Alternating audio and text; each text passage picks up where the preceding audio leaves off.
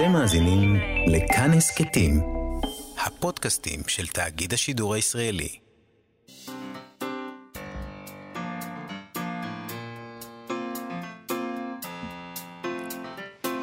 מה שכרוך עם יובל אביבי ומה יעשה לה. שלום, צהריים טובים, אנחנו מה שכרוך, מגזין הספרות היומי בכאן תרבות, מאיה סלע ויובל אביבי ב-104.9 ו-105.3 FM. איתנו באולפן דימה קרנצוב ואבי שמאי שעושים איתנו את התוכנית, ושלום לך יובל אביבי. שלום, מאיה סלע. אנחנו נעסוק היום בפרויקט מצעד הספרים של משרד החינוך, ונתחיל מהסוף. בעקבות התחקיר והסדרה ארוכה של שאלות שאנחנו העברנו למשרד החינוך, בשל אה, כל מיני אה, עניינים שגילינו בפעילות הוועדה, שאחראית על מצעד הספרים. משרד החינוך כבר הודיעו שיקיימו בדיקה של התנהלות הפרויקט הזה, מצעד הספרים, ויסדירו מחדש את אופן פעילותו. זאת אומרת, השאלות שלנו, לפי מה שאנחנו מבינים, כבר גרמו לבכירים במשרד להסתכל על איך הדבר הזה מתנהל, ולהגיד, אוקיי, זה לא צריך להיות ככה, צריך להסדיר את כל העניין הזה מחדש. אנחנו תכף ניתן את תגובתו המלאה של משרד החינוך לאור הדברים, אבל בואי נסביר קצת למי שלא יודע מה זה מצעד הספרים ומה המשמעות של הדבר הזה. מצעד הספרים הוא יוזמה אה, של משרד החינוך לעידוד הקריאה. במסגרת מצעד הספרים מפורסמת מדי שנה רשימת ספרים שכל מי שכתב והוציא ספר לילדים ולנוער רוצה להיכלל בה. בין אם זה אה, ספרות מתורגמת ובין אם זה ספרות מקור, כולם רוצים להיכנס שם. למה? כי ספריות בתי הספר רוכשות לפי הרשימה הזאת ספרים. גם ספריות ציבוריות מושפעות ממנה, ואחר כך גם הורים מושפעים ממנה. כלומר, שווה הרבה כסף להיכלל בה, וגם יוקרה, זה עוזר. אה, לאורך השנים לא ידענו בכלל מי יושב בוועדה, שקובעת את הרשימה הזאת, מה הקריטריונים לקבל ספר, לדחות ספר, איך כל העסק הזה מתנהל. עכשיו נגיד שמצעד הספרים התחיל לפעול כבר בשנת 94, בכל שנה נבחרת על ידי ועדת שופטים רשימת ספרים מומלצת, מחולקות לפי גילאים, גן עד אה, י"ב. אה, את הרשימה מעבירים לבתי ספר, לספריות. סביב הספרים ברשימה מתקיימת פעילות בבתי הספר במטרה לעודד קריאה. משרד החינוך גם מחלק מענק לספריות שעושות פעולות סביב הספרים המומלצים, לפעמים מזמינים את הסופרים והסופרות, כמובן גם משלמים להם על זה. אה, בתי הספר יכולים לרכוש את הספרים במצעד, במצעד במחיר מוזל. סופרים שעימם דיברנו אומרים שספר שנכלל ברשימה יכול לצפות למכירה של מאות עותקים ויותר בזכות הדבר הזה. אה, שוב, כאמור, הרצאות, פעילות בתי הספר, כל מיני דברים שהם אה, נגררים. בקיצור, זה שווה כסף, וזה שווה יוקרה, ולכן זה פרויקט מבורך, כך אנחנו חושבים. אם כי, בהמשך התוכנית גם נדבר עם פרופסור אריה קיזל, שיטען שגם הפרויקט עצמו לא מבורך במיוחד בעיניו, אבל לפחות אפשר להגיד, הכוונות טובות. מה שכרוך יחד עם עמותת הצלחה באמצעות עורך הדין אלעד מן, פנתה למשרד החינוך אה, וקיבלה את חומרי הוועדה, ומצאנו שם כמה דברים משונים בלשון המעטה, עליהם אנחנו נדבר היום, אבל כדאי כבר עכשיו נביא, פשוט נתחיל עם תגובת משרד החינוך לממצאים. אה, הם מסרו ככה, מצעד הספרים הוא מפעל בעל חשיבות ערכית, תרבותית וחינוכית, אשר פועל במערכת החינוך יותר מ-20 שנה. הוא נועד להעשיר את עולמם של תלמידי מערכת החינוך באמצעות קריאת ספרים מגוונים רבים. על רקע המידע שהובא בפני המשרד, הורה המנכ"ל לערוך בדיקה של ההיבטים הקשורים בניגוד עניינים, בחירת חברי הוועדה והקריטריונים לבחירת הספרים. עוד הורה המנכ"ל על בחינה מחודשת של מבנה עבודת מצעד הספרים והסדרתה, תוך יצירה של אמות מידה משפטיות, כדי להבטיח שהוועדה תפעל באופן מקצועי, שקוף וללא משוא פנים. שלום לעורך הדין אלעד מן מעמותת הצלחה. צהריים טובים. צהריים טובים לך. אתה הופתעת מתגובת משרד החינוך? הם אומרים על רקע המידע שהובא בפני, בפני המשרד, אה, זה המידע שאנחנו הבאנו, אתה ואנחנו. שלהם. זה, זה, זה בדיוק העניין. וזה קורה לא בפעם הראשונה, וגם לא בפעם הראשונה עם משרד החינוך. הרי האבסורד הוא שהמידע היה אצלהם. זאת אומרת, בקשת חופש המידע רק הציפה או אה, אה, גרמה לפרסום עכשיו אצלכם של אה, נתונים ומידע שהיה בידיים של משרד החינוך. הדעת נותנת שמשרד החינוך צריך לבדוק את עצמו גם בלי שיבוא כלי תקשורת מכובד ובלי שיבואו מבקשי חופש מידע, ועל סמך מידע שנמצא אצלו, הוא יבצע אה, תהליכים של אה, תיקון ובחינה ומינהל תקין. אבל לא. השורה התחתונה היא, זה שרק בגלל שהובא בפני מידע שהם בעצמם מסרו, אז באה הודעת הרפורמה הזאת. תגיד, אמרת מצד שזה... שני- אמ- כן, סליחה, מצד כן, שני. מצד שני, אה, מי שרוצה להסתכל על אה, חצי הכוס המלאה, למרות שהיא תמיד למטה, אה, יכול להגיד, הנה, בקשות חופש מידע ושקיפות עושים משהו בעולם ומשנים מציאות. וגם צריך להגיד לזכות משרד החינוך, שלא נפנפו את הדברים ולא אמרו מה זה ופה ושם, ישר אמרו, אנחנו נתקן, אנחנו נבחן את נכון. הדבר הזה ונתקן. אמרת שזה לא קורה בפעם הראשונה. מה מה זאת אומרת, זה, זה דבר שנהוג במשרדים ממשלתיים פשוט לא לדעת מה קורה מתחת ל... בוועדות של התתי ועדות של למטה? אני אה, אתן לך דוגמה על עוד בקשת חופש מידע כזאת, שנוגעת למשרד החינוך, והייתה קשורה בפרויקט משותף שלנו עם עיתון הארץ מלפני כמה שנים. ביקשנו את אה, פירוט כל הסיורים והטיולים שיוצאים בבתי הספר השונים על פני שלוש שנים, ומה שהתגלה אה, זה שיש מאות סיורים למרכזי מבקרים של חברות מסחריות. עכשיו, יש הוראה באחד מחוזרי המנכ"ל של משרד החינוך, שאסור או אה, צריך אה, אישורים מיוחדים כדי לשלוח תלמידים לבקר במרכזי מבקרים של חברות מסחריות, בגלל ההשלכות השיווקיות, הפרסומיות של הדבר הזה. ושוב, אנחנו רואים מידע שנמצא במקום אחד במשרד החינוך, אה, אכיפה שצריכה להיעשות אולי על ידי גורמים אחרים במשרד החינוך, ומדובר בשני קווים מקבילים. אני גם שואלת את עצמי, אולי זה קשור לזה, זאת אומרת, אה, אוקיי, המדינה קיימת יותר מזה, אבל נגיד בשנים האחרונות, אנחנו, בחודש הבא יש בחירות. מה המשמעות של זה שהם אומרים שהם יבדקו? המנכ"ל הורה לבדוק, המנכ"ל זו משרת אמון, עוד שנייה השר מתחלף. מה הסיכוי של כל הדבר הזה לך באמת תדע. להתרחש? כן, אבל יש שותפים מקצועיים, ואנחנו רוצים להאמין שגם במשרד החינוך, כמו במשרדים אחרים, הלקחים מופקים, המחלקה המשפטית בודקת, פה צריך הבניה של קריטריונים, בדיקה אולי יותר קפדנית של ניגודי עניינים, הסדרים למניעת ניגודי עניינים, אולי הנחיות לגבי איך ממנים את חברי הוועדה, אולי שקיפות יזומה של כל ההליך הזה מעכשיו. ייעוץ אה, משפטי, והלאה. כדאי אה, אולי להיעזר שם. אה, אנחנו נתקדם עכשיו אה, איתך, אלעד, אה, הלאה במה שמצאנו, אז בוא נגיד ככה. קודם כל, חברות הוועדה, כפי שהובא לידיעתנו, אה, עם המסמכים שקיבלנו ממשרד החינוך, אנשים תוהים מי הן, אז הנה נגיד, פרופסור מירי ברוך, אה, מבית הספר לחינוך של האוניברסיטה העברית בירושלים ובמכללת לוינסקי לחינוך בתל אביב, דוקטור חנה לבנת, שהם כותבים מבחירות חוקרות ספרות הילדים בישראל, מתרגמת משפות אחדות, עמדה במשך הרבה שנים בראש מרכז אה, ימימה לספרות ילדים ונוער. פרופסור אילנה אלקד למן, מרצה בכירה במכללת לוינסקי לחינוך. דוקטור טלי יניב, אחראית במשרד החינוך על הספרות בחינוך הממלכתי-דתי. דוקטור יעל שגב, מכללת אורות.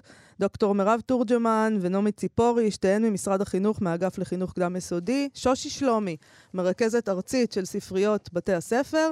גבי קון, מרצה וחוקרת של ספרות ילדים ונוער. ורחל אמיר, שהיא מדריכה ספריות בתי ספר בחיפה ממשרד החינוך. שזאת אה, רשימה יפה. רשימה יפה, נשות מקצוע, כולן אה, עם, אה, עם אה, תארים שרלוונטיים לסיפור הזה, וקל לראות עם זאת שמדובר ברשימה של נשים בלבד. גם זה לא בסדר? כלומר, נשים בלבד זה לא בסדר בעצם, אתה אומר? אני חושב, אני חושב שאפשר, אם אנחנו, אם זו הייתה רשימה של גברים בלבד, זה כמובן היה לא בסדר, אבל גם כשזו רשימה של נשים בלבד, בוודאי, בוודאי צריך uh, להגיד, למה? למה? גברים לא יכולים להכריע? Uh, גברים לא יכולים להשתתף? הכרעתם כל כך הרבה שנים, אולי תשבו בלול קצת.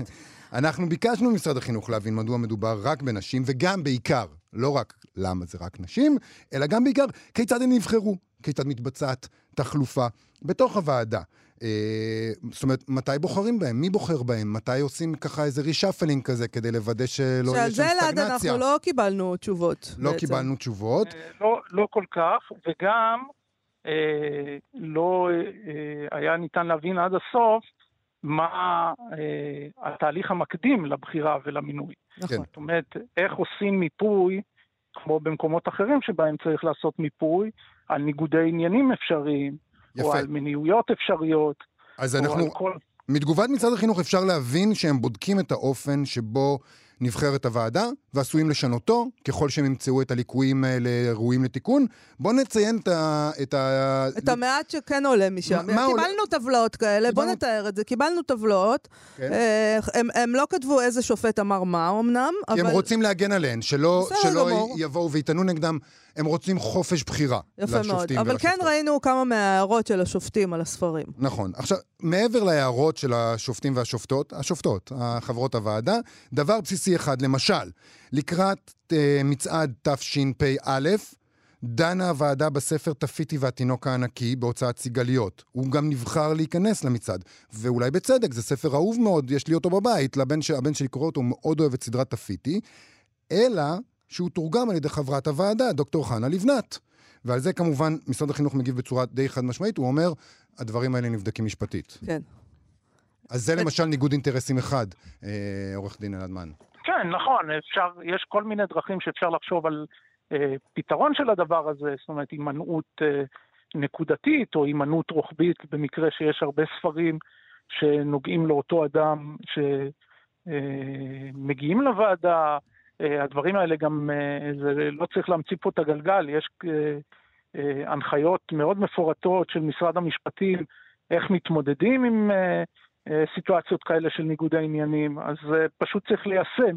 אז זהו, תראה, תמיד אומרים לנו, תשמעו, עולם הספרים הישראלי הוא עולם קטן. קשה נורא למצוא אנשים שגם הם מומחים וגם... בדיוק, אם אתם רוצים, היא מומחית, היא, הישגיה ניכרים, היא מומחית לעניין הזה, ראוי שאישה כמוה תשב בוועדה כזו. מצד שני, מה היא אמורה לעשות? אנחנו גם לא יודעים, יובל, אנחנו חייבים להגיד את זה. יכול להיות שהיא קמה ויצאה כשדיברו על הספר הזה. יפה, נניח שהיא קמה ויצאה. האם חברות הוועדה האחרות יכולות להצביע אחרת? נכון. האם הן יכולות לא לקבל ספר בהנחה שהיא קמה ויצאה? איך, הרי גם אם, גם אם אנחנו יודעים ששופטים הם בני אדם. גם אם הם רוצים לעשות את זה בצורה ללא משוא פנים וללא הטיה וללא כל הדברים האלה, הם בני אדם והם פועלים בצורה מסוימת מבפנים, נכון? אז... כן, אבל תראה, הדבר הזה זה גם אה, עניין שהוא לא מתעורר בפעם הראשונה במקרה הזה. יש כל מיני כללים וכל מיני שיקולים שהם סותרים. יש למשל במשפט את כלל ההכרח. תאר לך שיש סכסוך שכנים בין שופט עליון וזוגתו לבין אה, שאר השכנים, והתיק הזה אה, מגיע לבית המשפט העליון. כולם מכירים את אותו שופט עליון, אבל מישהו צריך להכריע, והפורום שאמור להכריע זה בית המשפט העליון. אז מה, כולם יצאו? לא. אה, יש, יש מצבים שבהם אין ברירה, או שה... או, או שהסיטואציה לא, לא משאירה הרבה אופציות. אה, כמובן שצריך להיזהר מאוד וצריך לבחון וצריך לעשות מנגנוני בקרה ואולי לתקף את ההחלטה על ידי מנגנון חיצוני ואולי להקים ועדה אד הוק לצורך הדיון בספר הזה, אבל תחשוב גם על uh, כל האנשים שמכירים את חברי הוועדה, ואתה גם uh, התייחסתם לעניין הזה שזה שוק מצומצם, כן? כן. אז זאת אומרת שיש מעגל לא קטן של אנשים שמראש יש להם איזושהי נחיתות או יכולת להיפגע מהעובדה שדווקא המקורבים להם יושבים בוועדה. אה, אתה אומר שהם יעשו איזה מין תיקון יתר כזה ויגידו, אוקיי, אז אנחנו לא מתעסקים בכלל עם סדרת תפיטי, ואז זה חבל, כי אלה ספרים נכון, טובים שראוי שילדים יקראו אותם. מה התוצאה הציבורית הטובה ביותר בנסיבות? אז צריך אה, אה, לבנות פה שיקול או מערך איזונים שיביא לתוצאה האופטימלית ביותר, בהנחה שתמיד יש איזה משהו ש... אה, יפריע או יהיה ברקע, כי אנחנו לא חיים בעולם אידיאלי. אבל בסוף השאלה היא איפה הציבור אה, מפסיד יותר או מרוויח יותר. טוב, אז אה, בוא נודה שזה מאוד מאוד כיף להיות זבוב על הקיר של הוועדות האלה, זה חלום יובל, חלמנו על זה. אה, אבל, אבל עוד פעם אני אומרת, זה לא שקיבלנו פרוטוקולים של ממש, אנחנו מלקטים שברי דברים שנאמרו, אה, אנחנו נותנים להם גם פרשנות, אנחנו לא יודעים באמת ממש מה הלך שם, את הפרוטוקולים עצמם, אם יש כאלה, הם לא העבירו, אה, אבל כן, אנחנו, יש לנו את הטבלאות שהם שלחו, עם כל מיני הערות שנכתבו על ספרים, ואת האופן שבו הם מתייחסים לדברים. אז אפשר לראות מה, איזה הערות הם מעירים. כן. אז צריך להגיד גם, וזה חשוב, כרגע מהרשימות האלה לא ברור נכון. כיצד מוכרע אם ספר ייכנס לרשימה או לא. זאת אומרת, הקריטריונים הקריטריונים הם לא לגמרי ברורים מהרשימות האלה, גם לא ברור איך מחליטים לאיזה גיל הוא מתאים, א' עד ג', ד' עד גן, זאת אומרת, יש כל מיני, בדיוני הוועדה למשל, על הרשימה לכיתות א' עד ג', ניתן לראות שחברות ועדה מסוימות, אנחנו לא יודעים מי, מציינות לגבי ספר שעלה לדיון באלף עד ג', שהם בעד הספר. אבל הן דווקא אה, חושבות שהוא יותר מתאים לרשימת הגנים. עכשיו, לא כתוב מדוע, לא כתוב איך, והספרים האלה, אגב, אה, הספרים שהם חשבו שהם מתאימים לגנים, לא נכנסו למצעד של הגנים של תשפ"א, באף אחת משכבות הגיל. זאת אומרת, גם לא לגנים ולא לאלף עד גימל. עוד דברים שמשונים, במצעד אה, שמפורסם באתר משרד החינוך נכלל הספר מערבולת של רוני אלדד. הוא לא מופיע בקופץ הדיון בשכבת גיל זו של הוועדה, שהוא עבר לידינו, אולי הוא בדיון אחר, אולי הוא בד' עד ו', ואז הורידו אותו, יכול להיות, אני לא יודע. אה, לעומתו, הספר בוא כבר הביתה קיבל שתי הצבעות בעד ותו לא. אבל לא נכלל ברשימה שמפורסמת באתר משרד החינוך לכיתות אה, א' עד ג'. זאת אומרת, יש עוד דוגמאות כאלה של ספרים שקיבלו ציוני בעד, ואז אה, לא נכנסו, אנחנו לא מבינים. בקיצור, מאוד לא ברור. אנחנו יודעים שהוועדה מתכנסת אה, חמש, שש פעמים בשנה, היא דנה בכל פעם בספרים שמגיעים מהסופרים והסופרות, מההוצאות, מהספריות עצמן, או מתוך הוועדה גם. יש מסמך של קריטריונים שקיבלנו שאמור להתוות את הדרך של בחירה בספר מסוים. אבל מההערות שכן קיבלנו, זה מה שהזכרת קודם, אה, נראה שלעיתים הנימוקים לא לגמרי קשורים להנחיות. למשל, סבא מוריס ואני של מירי חנוך, כותבת אחת החברות מהוועדה, שהספר הוא טיפולי, וכתוב שהוא נדחה בישיבה. מה זה טיפולי? אורית גידלי, עם הספר חד קרן אה, מסוג קרנף, אה, אחת מהשופטות אה, כותבת, אה, יש בו איור בעייתי של ג'וק. איור בעייתי של ג'וק. מה אתה חושב? אה, למה לא- זה? מה זה מה אומר? בעייתי? יש שם איור של ג'וק אה, בסוף הספר. כן, בדף, ב- בדף סתם, הפנימי. ג'וק זה חיה קצת מגעילה. נכון, בעמוד הפנימי. אני חושב שזה קשור לעמ- לעמוד הפנימי של הכריכה האחורית, שהוא לא לגמרי חלק אינטגרלי מהספר, זה מין, אה, מין גג כזה של, של הספר. רואים ג'וק לכאורה מת, שוכב על הגב, לכאורה. עם איקסים בוא- במקום... לכאורה, כי אנחנו פה, יש כן. לנו עורך דין על הקו, אז אנחנו. בלכאורה. לא, הוא גם מדבר. יש לו איקסים על העיניים, אבל הוא מדבר, אז אה, זה ספר נהדר, והוא נכנס למצעד, נדמה לי דרך אגב. שהתקדים לעניין הג'וק המדבר היה כבר בסבא, בדוד אריה, אבל אה, אני לא רוצה לקבוע מסמרות לעניין הזה. תשמע, וגם אורי... מהייטריות של אה, ג'וקים הייתי נזהר. בדיוק, בדיוק. יש פה איזה אפליה, זורקות- אפליה לא, של זורקים ג'וקים. עליו כפכף במהלך הספר. למה לזרוק עליו כפכף אה, בטקסט זה לא בעייתי, אבל האיור כן בעייתי? Mm. אה, יש לנו תגובה של אורית גידלי ועומר הופמן המאייר. אף ג'וק לא נפגע במהלך איור וכתיבת הספר. הג'וק מדבר, כלומר הוא חי, ואף מתבדח עם יוצריו. היא כותבת, אני זוכרת שיחה עם עורכת הספר, עם השאלה, קשה לי לראות מהתצוגה של הטלפון, האם הג'וק באיור מחייך מספיק. זאת אומרת, הם חשבו על זה כשהם כתבו את הספר. אה, מצד שני, מזכירה, שים לב שהספר כולו עוסק בגבול. עוד תשובה, כשהייתי ילדה קראתי את הבית שבו הג'וקים מתים בשיבה טובה, וכשהייתי מוצאת ג'וק בחדר הייתי עוברת לגור בחדר אחר כדי שלא להרוג אותו. לצערי אין ידי משגת לגור בטירה. כך היא אומרת. זה, זה הספר חד קרן מסוג קרנף. היה לנו גם, אה, יש לנו שם התייחסות גם לסבתא טורבו והשף המתנשף של איריס אליה כהן. נכון? אה, מישהי כותבת שם שהיא מתנגדת לספר הזה בגלל שיש בו לעג לאסמטים.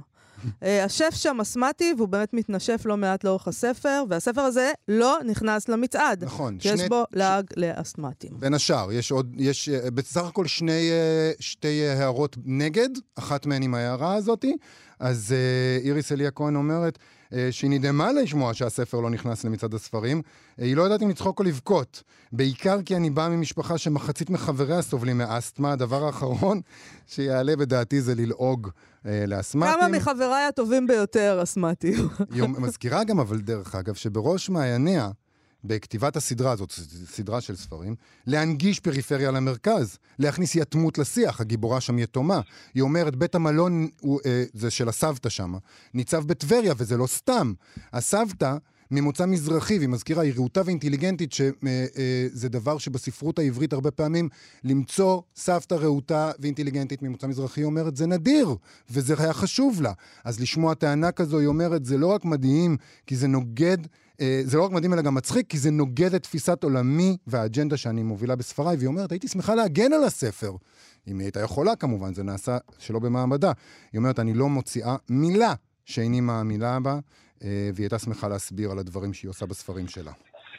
Uh, טוב, יש לנו עוד דוגמה אחת uh, אצל תמר הוכשטטר בספר "לא תמצאו אותי", uh, מישהי שם, אחת מהשופטות כותבת שהוא בינוני ומסוכן מבחינת בטיחות. Uh, נגיד שזה ספר על ילדה שרוצה להוכיח שהיא טובה במחבואים, והיא, ולכן היא לא יוצאת מהמחבוא שלה במשך שעות ארוכות, אה, אבל הספר נכנס בסופו כן, של דבר. למצעד. כן, היו אוקיי. שם ציונים- היו שם ציונים בעד. אוקיי. אבל צריך להגיד בהקשר הזה, זה אה, קצת טריקי אה, להעביר פה אה, ביקורת, מכיוון שא', השיח הזה הוא לא חדש, ואנחנו מכירים לאורך השנים האחרונות הרבה הערות ביקורתיות שפורסמו גם במאמרי ביקורת על כל מיני ספרים של סופרים אה, אה, חשובים בהקשר של ילדים, נדמה לי אריה בלילות של אה, מאיר שלו עורר איזשהו פולמוס אה, לגבי נאותות, ו...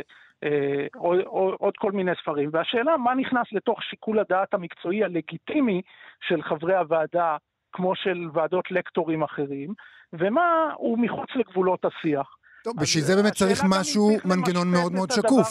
השאלה אם גם צריך, למ...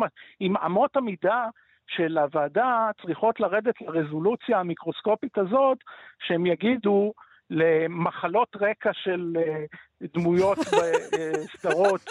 כי אה, אני, ב- זאת אומרת, לא גיבשתי עוד דעה פה, אבל השאלה היא האם זה נכון, או האם שיקול הדעת המקצועי של מישהו שהוא, אה, שזה מקצועו והוא אה, בעל ניסיון מוכח אה, בתחום, צריך להתערב בו אה, עד כדי כך. אה, לא בטוח, זאת אומרת, יש כאלה שיגידו מה פתאום.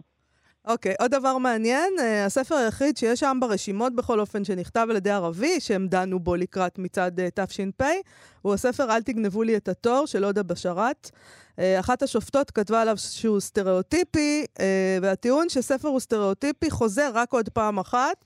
אה, לגבי הספר מולו וצגאי חוצים את הים של תמר ורטה זהבי, שגם שם ניתן שהאיורים סטריאוטיפיים, והספר הזה עוסק במבקשי מקלט מאריתריאה וסודאן.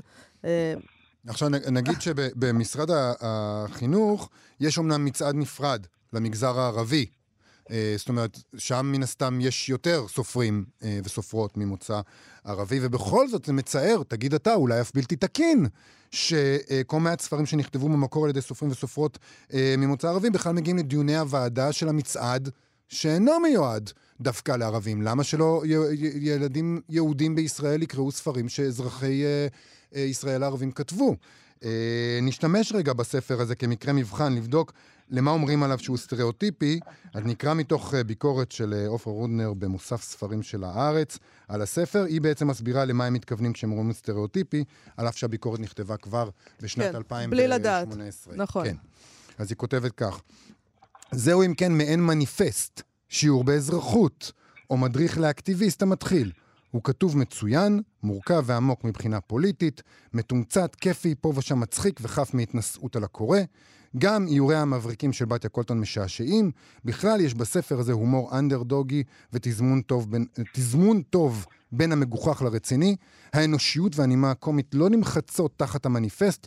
יש משהו נוגע ללב בלהט הפוליטי של הגיבורה, ובהוריה עדיני הנפש. טוב, זה נשמע כמו פשוט uh, ספר פוליטי uh, באיזשהו אופן, ולכן כמובן שהוא ישר הופך לסטריאוטיפי. גם הספר של תמר ורטה זהבי נשמע כזה uh, פוליטי במובן העמוק.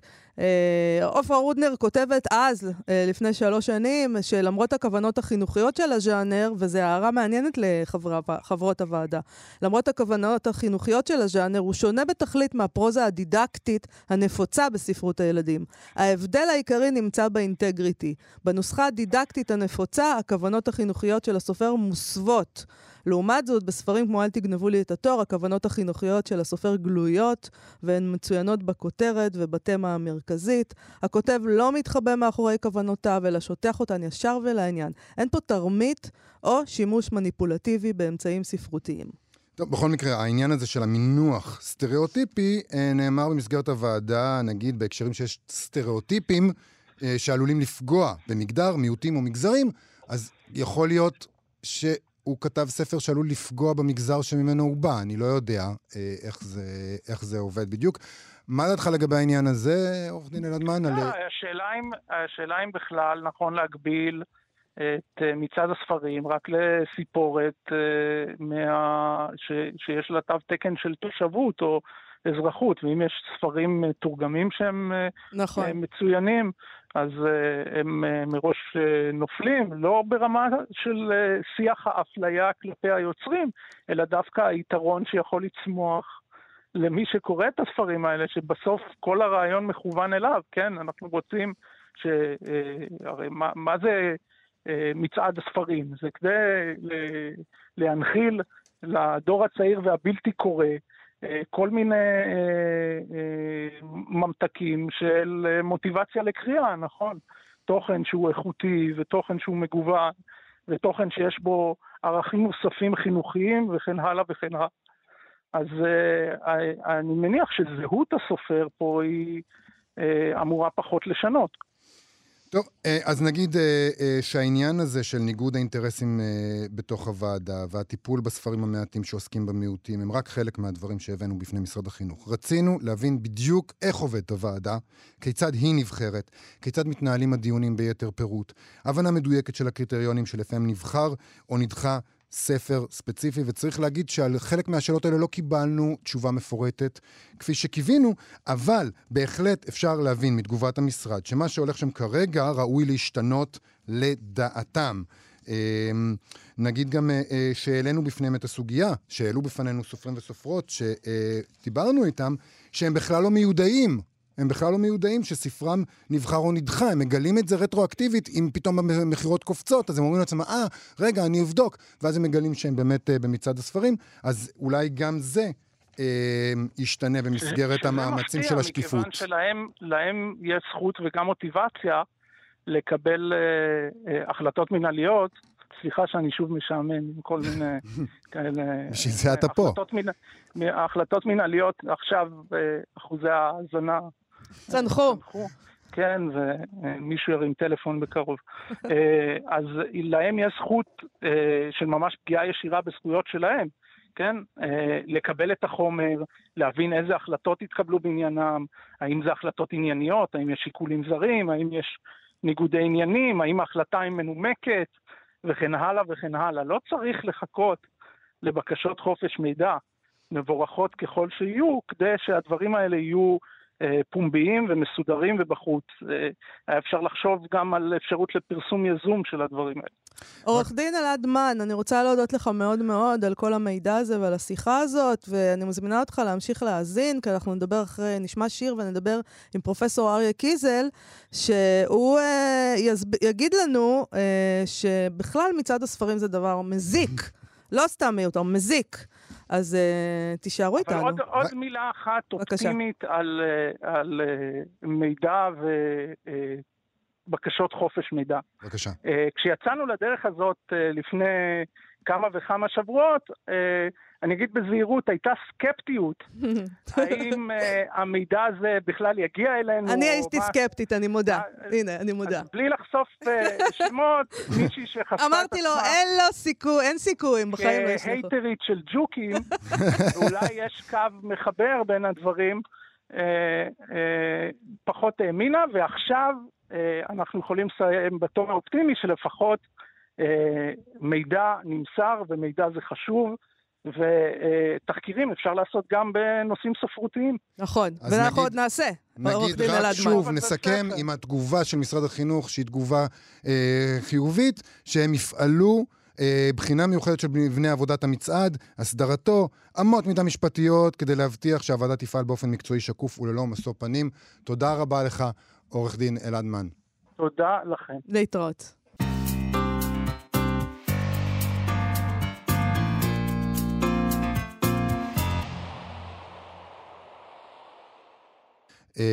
אנחנו דנו עכשיו בהרחבה במצעד הספרים, אבל יש מי שחושב שכל הפרויקט הזה בטעות יסודו. אנחנו אמרנו, זה פרויקט מבורך, ראוי לעשות אותו כמו שצריך, יש מי שאומר, אולי בכלל צריך לעשות לא משהו מבורך, אחר. אולי, לא מבורך כן. כל כך.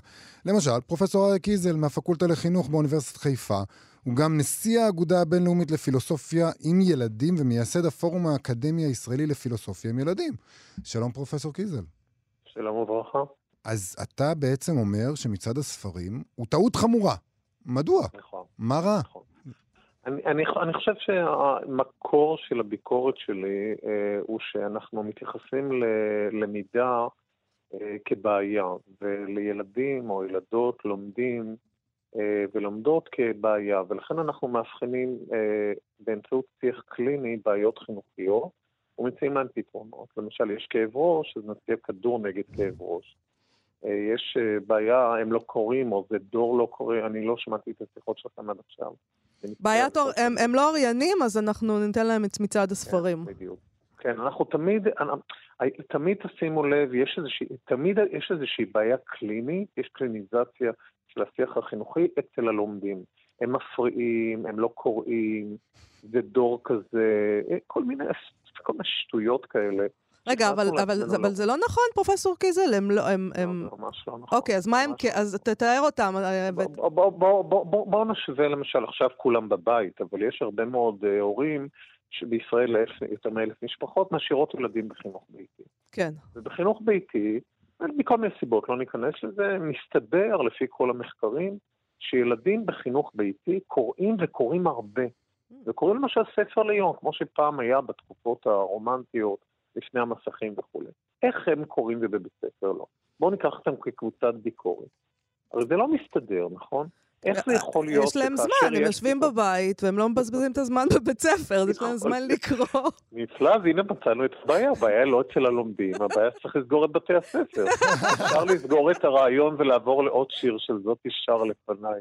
אהבתי את הקטע. נוגה ארז, נשמע, ניכר שמשרד החינוך בשנה האחרונה עושה מאמצים ניכרים לסגור. נכון, יש ניסוי ענק כזה עכשיו של קורונה, שכל הילדים בבית. לסגור את בתי הספר, להגדיל את משרד החינוך. זה, זה פטנט לא רע. ולהמשיך לקחת בינינו, מאיתנו את המיסים כדי לקיים את, ה, את התקציב, משרד החינוך היום בתקציב הגדול ביותר. אז מה, אבל נגיד שעד עד שאנחנו נסגור את בתי הספר, נגיד שהם עדיין קיימים, למרות שכרגע הם באמת סגורים, אז, נוכחים אבל, נפקדים אבל נגיד שהם קיימים, אז, אז בעצם מה אתה מציע לעשות אה, כדי שהם יקראו יותר? נגיד שהמטרה שלנו זה שילדים יקראו. כן, אז, אז, אז אני אציע כמה דברים ממש קצרים. החלק הראשון זה להתייחס לקריאה כפעולה שהיא מאתגרת או קשה, בסדר? Mm-hmm. זו פעולה מורכבת, ויש הרבה גירויים מסביב. אז הדבר הראשון שצריך להניח זה שלילדים לפעמים יותר קשה לאחוז בספר, 200 עמודים, 50 עמודים, לא משנה, מאשר לחזור, לאחוז במסך. זאת אומרת, יש הרבה מאוד גירויים. כן. אז בשורה התחתונה צריך לפנות לדבר הזה אה, מאמץ, לא לדבר על איזושהי חוויה מובטחת, כמו למשל חמש יחידות במתמטיקה מבטיחה לך הייטק, סתם קשקוש שרק בנט יכול להגות את הטמטום הזה, בסדר? הרי זה לא. בהייטק זה חתיכת סיפור, במיוחד להיות מישהו רציני, חוץ כן. ממנו, סליחה, הוא עשה אקזיט אגדי. אבל בואו נחזור מעולם האגדות אל המציאות. כלומר, בית הספר כמרחב לימודי. בואו נקרא לזה מרחב לימודי, וסליחה על הביטוי הפלסטיני. צריך לייצר חוויות. בואו נתחיל מזה שהמורים יקראו. אתם בדקתם אי פעם אם המורים עשו מצעד ספרים? האם הם, הם יצורים קוראים, ואני מתנצל בפני המורים הרבים שקוראים? בואו נלך אל אלה שלא קוראים. כן. ולמה לא קוראים? נתחיל מזה שהם יעברו את הבחינה, בחינה במרכאות, כן? שלמה הם לא קוראים, ושהם יקראו. או כמו בבית שאנחנו קוראים, אז גם הילדים שלנו קוראים בתקופות. פעולת קריאה, ואתם מכירים את זה כאנשים קוראים וגם אני, יש סיבה אני למשל עכשיו אחזור לספרים של א' ב' יהושע, למרות שאני של עמוס טוב, בגלל הרעיון האגדי שהוא עשה עם קובי מידע. נכון, זה היה רעיון יוצא מן הכלל. כן. פתאום אה, מסל תום האלף, והוא עבד באותה אוניברסיטה שאני עבדתי. זה גירה אותי לקרוא? לא. יש הרבה, יש תקופות בחורף לפעמים אנשים קוראים, ולפעמים בקיץ, ולפעמים בטיול, לא יודע מה, לרודוס, ולפעמים לפריט. פעולת קריאה לא פעולה תעשייתית. עכשיו, הנחה של מצד הספרים זה שיש פה בעיה, הם לא קוראים, צריך לדחוף להם ספרים, או לשווק להם ספרים, ולא מניחים, שכחתי את שמו, נדמה לי פארק, או מישהו שכתב ספר נורא יפה על זה שאתה יכול לקרוא ספר מהאמצע וכולי, יכול להיות שאני לא מדייק בשמו, כן. זה טיפון קטן כזה, אז אה, בואו ניקח את הדבר הזה שלפעמים כן ולפעמים לא. פעולת בית הספר מכניס פה תפיסה שאנחנו כל הזמן חייבים לעשות את זה, להכניס הרגלים, כלומר אם נשב בהפסקת עשר, קריאה דמומה, קריאה מהלב, אתם שמעתם ביטויים כאלה? זה הרי גם זה היה הדור לפני מצד הספרים, כן? כן. זה גם כן. עכשיו, יש כאלה שיצאו כנגד ההנחה שלי ויטענו שקריאה זה, זה עניין של הרגל, ואני טוען שזה עניין של חוויה, והחוויה הזאת לפעמים בא לי עליה, ואז סבבה, ולפעמים לא בא לי עליה, וזה גם סבבה, זה עוד לא אומר שלא. למשל, כאשר מייצרים ספר על קוסם כזה או אחר, זה יכול להיות ספר מאוד uh, קריא, בסדר? של ג'יי קיי רולינג בשעתו כן, הארי פוטר. הצליח. אנשים יכולים לש, לשבור אפילו את, ה, את החנויות בשביל להשיג את העותק. אז איך זה קרה שפתאום הדור ההוא מול ספר כזה חתיכת ספר, חתיכת כרך, אני יצא שם, איך הם כן קראו ואיך הם לא? זה החלק הראשון. בואו נחזור לעוד דברים שאפשר לעשות בבית ספר. אם נעבור ל... ל project based learning, לפרויקטים מחקריים שבהם קוראים, ואדם קורא אגב לא רק ספרות יפה, אלא קורא גם אה, ספרות עיונית, כלומר אה, אקדמית וכולי.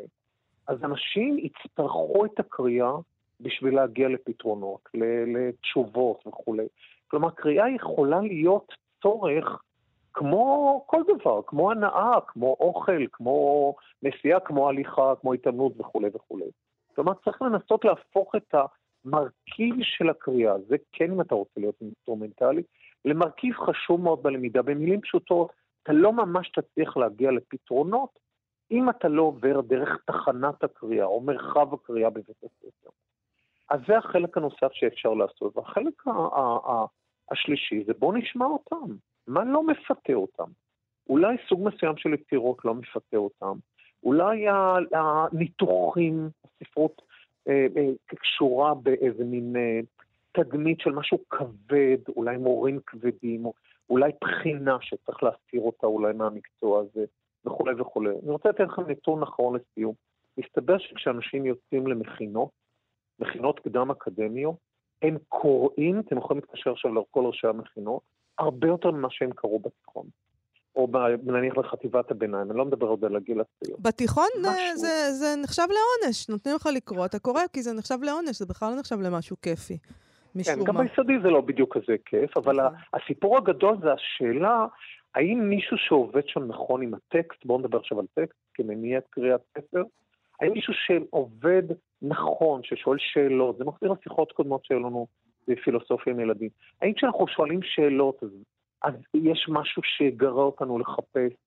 האם כאשר אנחנו מדברים עם אדם, למשל קובי מידן מול, אה, מול א' ב' יהושע, פתאום הסופר נראה, הוא נראה מצחיק, הוא נראה מעניין וכולי וכולי, בסדר? עכשיו, אתה, אומר, אתה אומר עצם זה שהימצאות הספרים בספריות בתי הספר, בספריות הציבוריות, ודחיפת הספרים האלה לילדים ולבני הנוער, זה לא, זה מה, שיעזור. לא מה שיעזור. מה שיעזור זה ליצור אווירה של קריאה משימות קריאה יותר מעודכנות, יותר רלוונטיות לעולמם של ילדים? אני לא אוהב את המילה משימות. אתה לא אוהב? אתה רוצה לבטל את הבית ספר, אתה אומר לו משימות? לא, אני רוצה, לא, אני רוצה ליצור מצב שבו, בואו נחזור על בית הספר הקיבוצי הפרוגרסיבי שהיה עוד לפני הקמת המדינה. אנשים יצאו אל הטבע וגם קראו, המורה קרא חלקים, ואז אנשים נורא, זה עשה להם משהו. תראו, אנחנו נמשכים אל הספר, כמשהו מגרה אותנו בו, או לא מגרה אותנו. לפעמים זה יכול להיות אה, עטיפה, או זה יכול להיות כל דבר אחר. אפשר גם ספרים אגב לפרק, אפשר גם לעשות אותם דיגיטליים. אבל מה שאני מנסה להגיד זה שהתפיסה הזאת שהם חייבים לעשות את זה בזמן מסוים, נניח בגיל מסוים, כי אם לא, נאבד אותם. החשש הזה, יש פה איזו פדגוגיה של פחד מזה שהם לא יקראו. קודם כל, הם קוראים הרבה יותר מבעבר, כיוון שכל המכשירים האלה... כל היום הם קוראים, הם גם כותבים. כן, הם קוראים. נכון. אז, אז בואו בוא נירגע מהדברים. קודם כל נפסיק כבר... מספיק עם ההיסטריה. כמו. אוקיי. איזה בנק פועלים פעם עשה, לקרוא, נתחיל, את, אתם נכנסים לספריות בבתי ספר יסודיים, אני פעם מנהל בית ספר יסודי, ידע זה כוח, הספר יציל אותך, כל מיני סיסמאות כמו בכניסה למחנות צבאיים בשנות החמישים, המפקד הוא החבר שלך, או בית לא, אתם יודעים מה, אני מדבר. הבסיס הוא ביתך, שמור עליו. פרופסור כן. אריה קיזל מהפקולטה לחינוך באוניברסיטת חיפה, תודה רבה לך על השיחה הזאת. בכיף להתראות. להתראות.